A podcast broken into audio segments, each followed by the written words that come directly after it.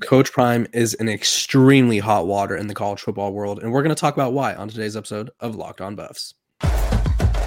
You are Locked On Buffs, your daily podcast on the Colorado Buffaloes, part of the Locked On Podcast Network, your team every day.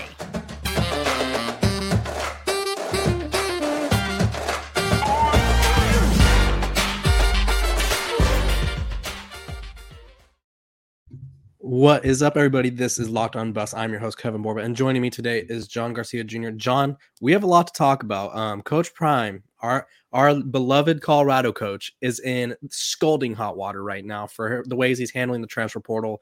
Um, we're going to talk about his transfer portal methods. Um, we're going to also talk about um, what they need to do in the transfer portal, like what this means for the roster moving forward. And then are they boomer bust this year? And we'll get to that at the end of the episode. Um, but before we do, I want to thank you guys for making Locked On your Locked On Buffs your first listen of the day. We're available wherever you get your podcast, and we're free. So tune in every day. Okay, if you aren't aware, let me give you some context. Colorado's spring game was last Saturday, televised and um, was the second most watched spring game since 2016 for ESPN. Uh, it was a sold out event despite the snow. There there was 300 credentialed media members. It was a whole affair. They had 70 recruits and transfers there. Um, big event for Colorado. Um, big event for Coach Prime, who is trying to revamp this program that went one and 11 and has had, I believe, two winning seasons in the past 15 years. Um, and he's doing it his way, and his way has caused a stir. Uh, I get port, apparently, um, and multiple players have come forward and say this is true following the conclusion of the spring game, the following day, Sunday, Coach Prime met with certain guys and told them it's in their best interest to hit the portal. Um, some of these guys said that that was their first time meeting with Coach Prime. Um, I'll even read a quote that I have here from offensive lineman Travis Gray, uh, who said that he was supposed to meet with Coach Prime, but he got a text from his positional coach Bill O'Boyle and said that the meeting was moved to sooner um, he went to the facility, and O'Boyle told him, "Hey, buddy, you're going to get cut today. I'm sorry to tell you this. I don't want you to hear it from Coach Prime." And then he was walking with him, and he said, "Hey, buddy, I'm sorry to tell you this. You know, one of those things." And then he walked into the room with Coach Prime, and he said, "Coach Prime told him." You're six foot eight, 320 pounds. I know in my heart of hearts, a school is going to pick you up in the portal when you enter, make your weaknesses your strengths, and keep progressing. I hope you have a great future. It just won't be here at Colorado. And then Jeremy Mack Jr., who's a safety, um, even went as far as to say that Coach Prime's meeting with him to tell him he was cut was the first meeting that they've had together. John, what do you make of all this craziness? Craziness is a good word, but I also think it's the transparency that Colorado, again, as we've talked about, for better or worse, is under. Um, and Deion, look, he's he's at the forefront of it. He has invited it. Season two of Coach Prime just got greenlit today uh, on on Amazon. Shout out to to that whole crew. Um, but look, this is this is part of the nature of today's college football. Um, I can't tell you how many kids in the portal have told me from all schools over the last couple years. Yeah, they they showed me the door. They basically said, "I don't have a scholarship going forward."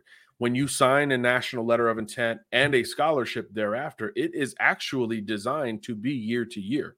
I had the dad of a player transferring from an SEC power last week tell me they don't talk about that enough. It is a year to year deal. And when things change and the roster um, evolves and you are no longer a part of that roster, it is encouraged for that coaching staff to let you know, hey, you don't have a spot here. Let me tell you with advance notice so you can now go hit the portal and, and try to find another home. Now, the methods to which all of that goes down, uh, those are obviously subjective, right? Um, this is very much Colorado standpoint, eh, very NFL style, which you understand. That's what Deion knows. That that's how he's come up. So you understand the business like approach of hey, you don't have a spot here. We like you. I mean, you we've all watched Hard Knocks, right? Uh, mm-hmm. Uh, when the coach has to cut you, we like you. We think these are some things you can do. It's just not going to be a fit here. Um, and and also it goes back to the very beginning. I know you've touched on this, KB this was the plan. Again, the execution can be put in under a microscope and questioned 100%. Just from a human standpoint, we get the optics. It's not PC, it's not positive. We get that. Outside of the whole film thing, which I know we'll get into, but just from a pure this is our number, this is the number we need to get to, this is who's coming in perspective, this was the plan. We all heard the Louis comment. Um, we all have seen the snippets from that show that just got renewed. Hey, I'm my job is to replace all of you.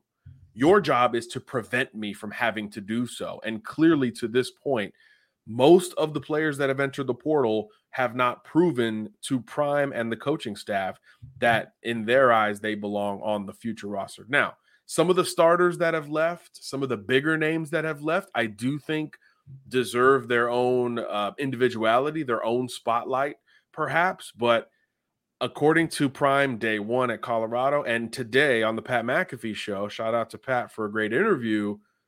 This has been the plan, and it's been reiterated time and time again. And the natural turning point for that self evaluation and movement period is after the spring game, which aligns with this exodus that everybody's talking about throughout the sport uh, of college football. But to Prime's credit, he he smiled on the show and said, "Hey, this was the plan." Uh, Pat was I can't say exactly what Pat said because Pat is, is very free with his language, and he said, "Look, there's 41 players in the portal right now." Prime laughed and said, "That's it." So there there are potentially more on the way for Colorado based on his expectation and on the other side of it most importantly here for our audience the fans of colorado football Prime remains supremely, and I cannot emphasize, underline, bold that word enough, supremely confident that the roster will correct itself and who they have coming in to theoretically replace these departures will improve the perception and most importantly the depth of the roster going into 2023 so there is still confidence that there are some big time players still en route to colorado beyond the few commitments that we've seen over the last few weeks. Yeah, and I think it it just shows that he he said he wanted to flip the roster, and like I think people were kind of naive to think that he wouldn't somehow manage to get all these guys off the team. Um, going back to the quote, I didn't even finish the best part. The O'Boyle told uh, Travis Gray, "I didn't want to cut you, but we had to cut five offensive linemen, and you were the last one." Um, so obviously it's a tough scene when you hear the things like this or them withholding the film um, which john you'll touch on uh, quickly after this um, they they had their methods they told them from day one you guys can hit the portal or you could try to earn a spot um, but that doesn't mean that it's going to work out. And he said countless times when he was talking to the meeting in the meeting room that the guys, most of you in this meeting room, will not be with us in Dallas Fort Worth in week one when they play TCU. And there was a, a video that surfaced right before our episode of Coach Prime being asked if he knew all the names of all the players because there's a belief that he didn't. And he said that he he knew everybody's names, but he said that he sh- these guys should make them learn his name. Um, so I think people forget, and I think this is the hardest part about this whole process is this team went one and eleven last year. They were historically bad. Um, I'm sure all these kids are great kids. I'm sure all of them had their their moments in high school, and there's a reason that they're D- Division One athletes. That's an accomplishment in it in and of itself. I believe only like two percent of athletes go to Division One, um, but their team wasn't good, and so Coach Prime is doing what he needs to do to make sure this team is good. And we'll talk about his transfer portal methods um, in a bit. John, do you have anything else to add before we move on? No, I mean there's there's obviously a lot a lot here, but I think the the recentering, the foundational understanding of the goal was to flip the roster, uh, unless there were guys who could push against that.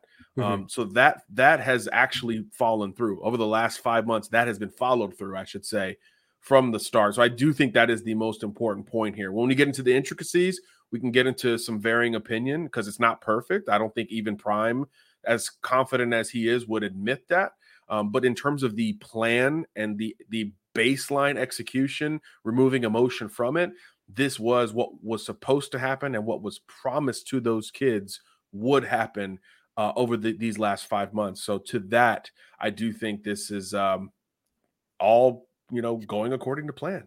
Yeah, and honestly, he he's cutting or cutting. He's people are leaving from all over. Uh Tavion Beasley was a guy that he brought in with him from Jackson State, and he hit the portal. And then there's been another transfer, I believe, the offensive lineman from Florida, who I believe I saw somewhere is expected to hit the portal. So they're they have their methods and they are using them. Um, whether you agree with them or not, um, it doesn't really matter because Coach Prime's going to do him. Um, if you're looking for a delicious snack but don't want all of the sugar and calories, then you need the best pro taste best tasting protein bar ever built. You got to try this. If you're like me and you want to make healthier snack choices, but you don't want to compromise on taste, I've got just the thing for you. Built bars and built puffs.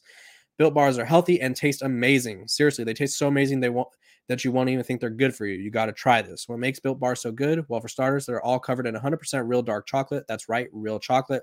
And they come in unbelievable flavors like churro, peanut butter brownie, and cookies and cream. I'm not sure how Built does it, but these bars taste like a candy bar while maintaining amazing macros. And what's even better is that they are healthy, only 130 calories and 4 grams of sugar with a whopping 17 grams of protein.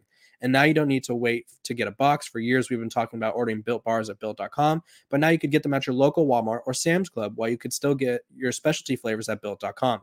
That's right. Head to your nearest Walmart today, walk to the pharmacy section, and grab yourself a box of built bars. So you can pick up a four bar box of cookies and cream, double chocolate bar, or coconut puff. If you're close to Sam's Club, run in and grab a 13 bar box with our hit flavors brownie batter, uh, brownie batter puff, and churro puff. You can thank me later. Okay.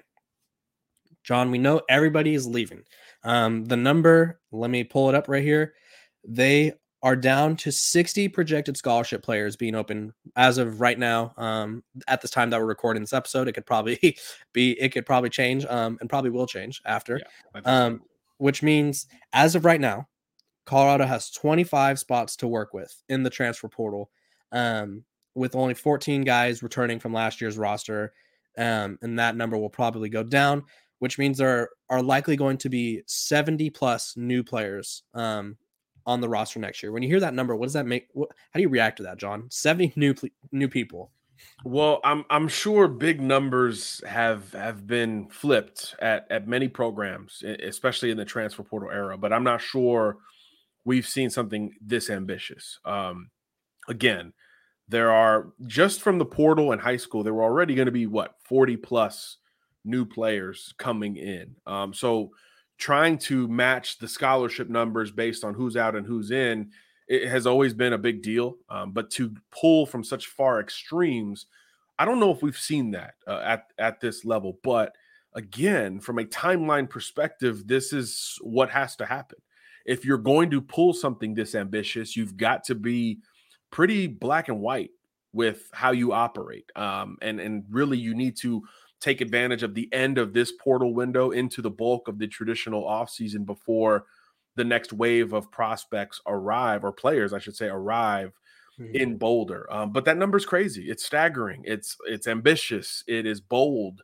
It is as wild as it gets. But again if anybody can pull this off it's going to be prime and this coaching staff. We've talked about it a lot on this podcast kb this is a great group of coaches, a lot of head coaching and, and high level coordinator experience throughout this coaching staff. So I do think that is going to help accelerate what uh, is going to be as as big a turnover from one year to the next as, as we've ever seen in college football. Um, so it's ambitious, but that it's that's what it's going to take. I mean, that's what it takes to get the buzz that that has already come for Colorado on a positive standpoint.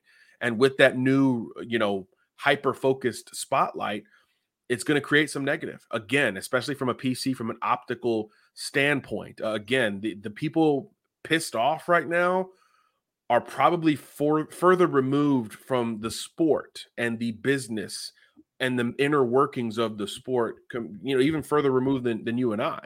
So I, I do think um, that creates a lot of negative attention. Um, th- these are pissed off, you know, keyboard warriors uh, for for the for the for the most part. Um, again, the, the parents of, of the players and the kids have chosen their words carefully, and I think Prime has has done the same. But this is the business end of it. So so the methods there um, are are really the only things to be questioned, not the overall process. Uh, so with that, you have to do it. You have to be swift if you're going to make this type of dramatic overhaul, and that's exactly what uh, is in motion and, and, at full scale at this point uh, there at Colorado. So it, it's what has to be done if you're going to turn over that many people. Yeah, and Coach Prime, he said it before, and he told us right after the the spring game. I was in the room with him. He looked at the media members under his cowboy hat with the sunglasses on and said, "I told these guys to do their best in the spring game. Um, he appreciated the ones that stayed." And then he kind of threw some shade at the ones that left. He said that it kind of tells you about their character. But even then, going back to the meeting, and I put I put wrote an article about this video over on Athlon. He told the guys week of the spring game, work your butt off, do your best in the spring game, and if you hit the portal, I'll vouch for you. And he's hopefully he's doing that. I mean, obviously we don't know what he's saying on his personal conversations with other coaches, but I imagine he's trying to facilitate this the best he can. So and I he's ima- tweeted about some of the kids positively. He said, "Hey, it's a great kid, great player, great character." He's doing it publicly, so you would imagine he's doing it even more so privately, which is again standard. Yep. This is very normal operating procedure, at least in in that context. I think, and here's the thing, and this is no shade to anyone involved. Mel Tucker did a similar thing at Michigan State, right? He brought in a bunch of transfers. Um, Coach Prime's just loud and there's nothing wrong with being loud. He's just very vocal about it. Um, they have the uh, the name slipping my mind, but his son Deion Sanders Jr. has his media company where they're constantly recording stuff, constantly recording or releasing clips of meetings, practices, um, and they're just more vocal about what they're doing, and we're not used to that. Um, usually, coaches like Nick Saban will go down to their grave, even if they cut someone, and they'll be like, "No, didn't cut him. He just he just didn't work out here. Coaches will go down to their grave and be like, that's not what happened. Um, it just didn't work out. Coach Prime's very vocal and he's very blunt. And I think the clarity is something that I appreciate. Uh, I think it's also something, and this is as someone who's watched college football from my whole life and has loved the sport growing up. It's just something I'm not used to. You know, I don't, I, even John, you're more experienced in this field than I am. We've never had a coach be this vocal about what he was going to do. And I think people, I don't know if thought if they thought he was being facetious or if they thought he was bluffing, but um he wasn't. Plot twist. Um so now I'm going to go over the portal needs real quick just because I've kind of been tracking this the whole time. Obviously the offensive line was a a concern. Um they said they had to cut 5, they cut 5, so that probably means they're going to bring in more. Um John wrote about it for us over at Athlon um, about a week and a half ago I feel like it was John where O'Boyle said that the line just wasn't where they needed to be. Um, they weren't able to keep up with the speed. They weren't adjusting to the offense as well, and that's probably why some of these guys are being cut, if we're being honest, or if they're they're being encouraged to enter the portal. Let's put it that way. Um, defensive line, I mean, they were only they were down to like five guys at the spring game, so that's going to be um, a big target of theirs. They've already gone after some Florida State guys. They've gone after. Um, uh, I got the got it pulled up right here. They've gone after some edge guys out of North Texas, Cameron Robertson, um, Kahari Mans from Maine, Chaz Wallace from Old Dominion, um, Trevin Mae from Oregon. Uh, they went after Bear Alexander, but USC got him. Derrick McLendon from Florida State. Um, they're targeting the off the defensive line and offensive line extremely hard. Um, running back room, they actually already received a crystal ball for Alton McCaskill, the Houston uh, running back transfer who um, did not play this last season, but when he did play the year prior, had nearly 200 rushing attempts, almost a thousand yards, and 16 touchdowns. Um, more running running back depth there. I think they're going to hit the receiver room pretty hard again. Obviously, I don't know if they planned on losing Montana Lemonious Craig, especially after he performed so well, but he did the whole thing correctly. He played the game that Coach Prime wanted him to play, and now he has 20 plus offers from SEC and Big Ten programs.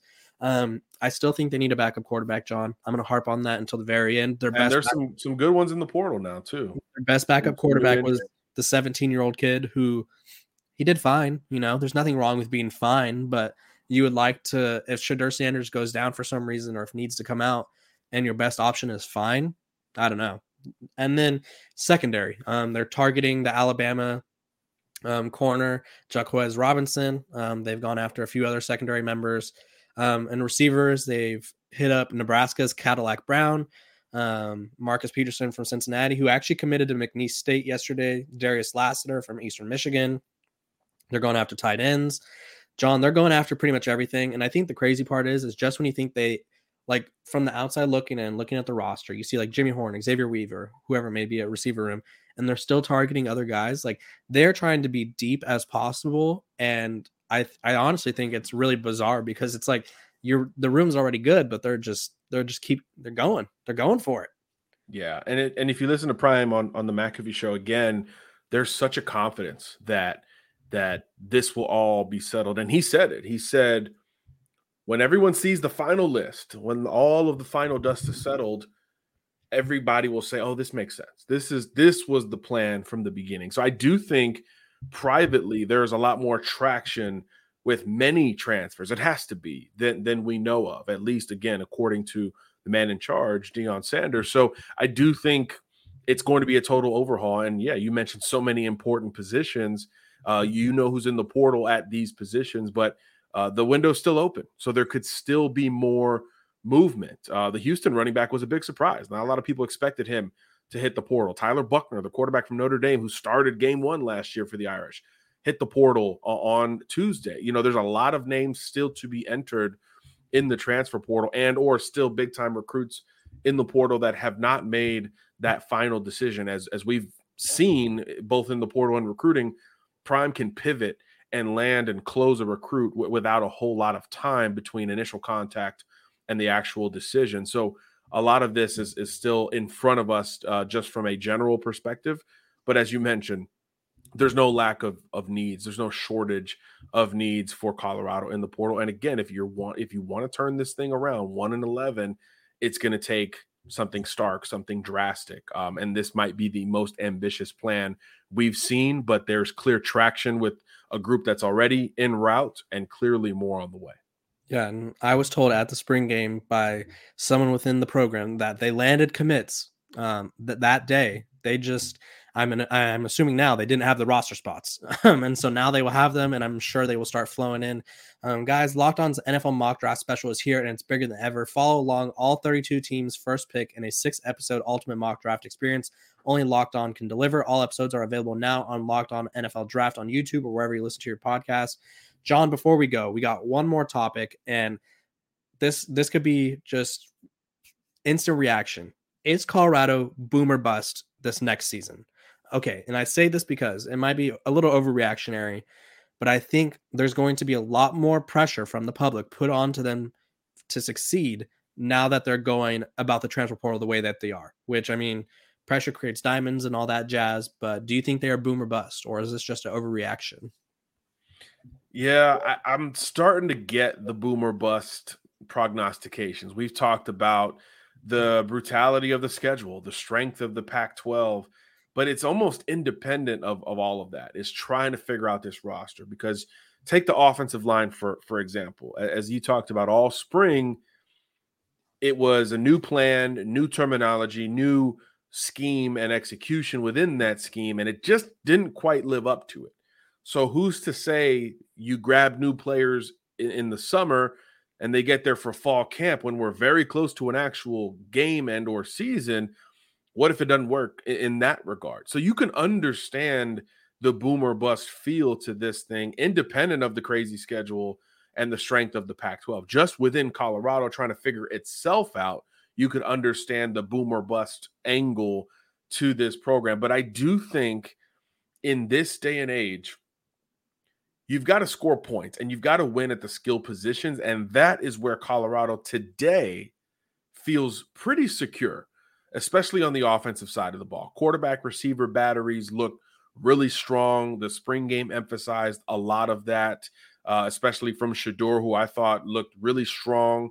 Um, there, there were some questions by some, hey, c- could he operate at the power five level? Um, I think he he proved as much in that regard. Um, two teams in the playoff last year, Kevin, scored 40 and lost.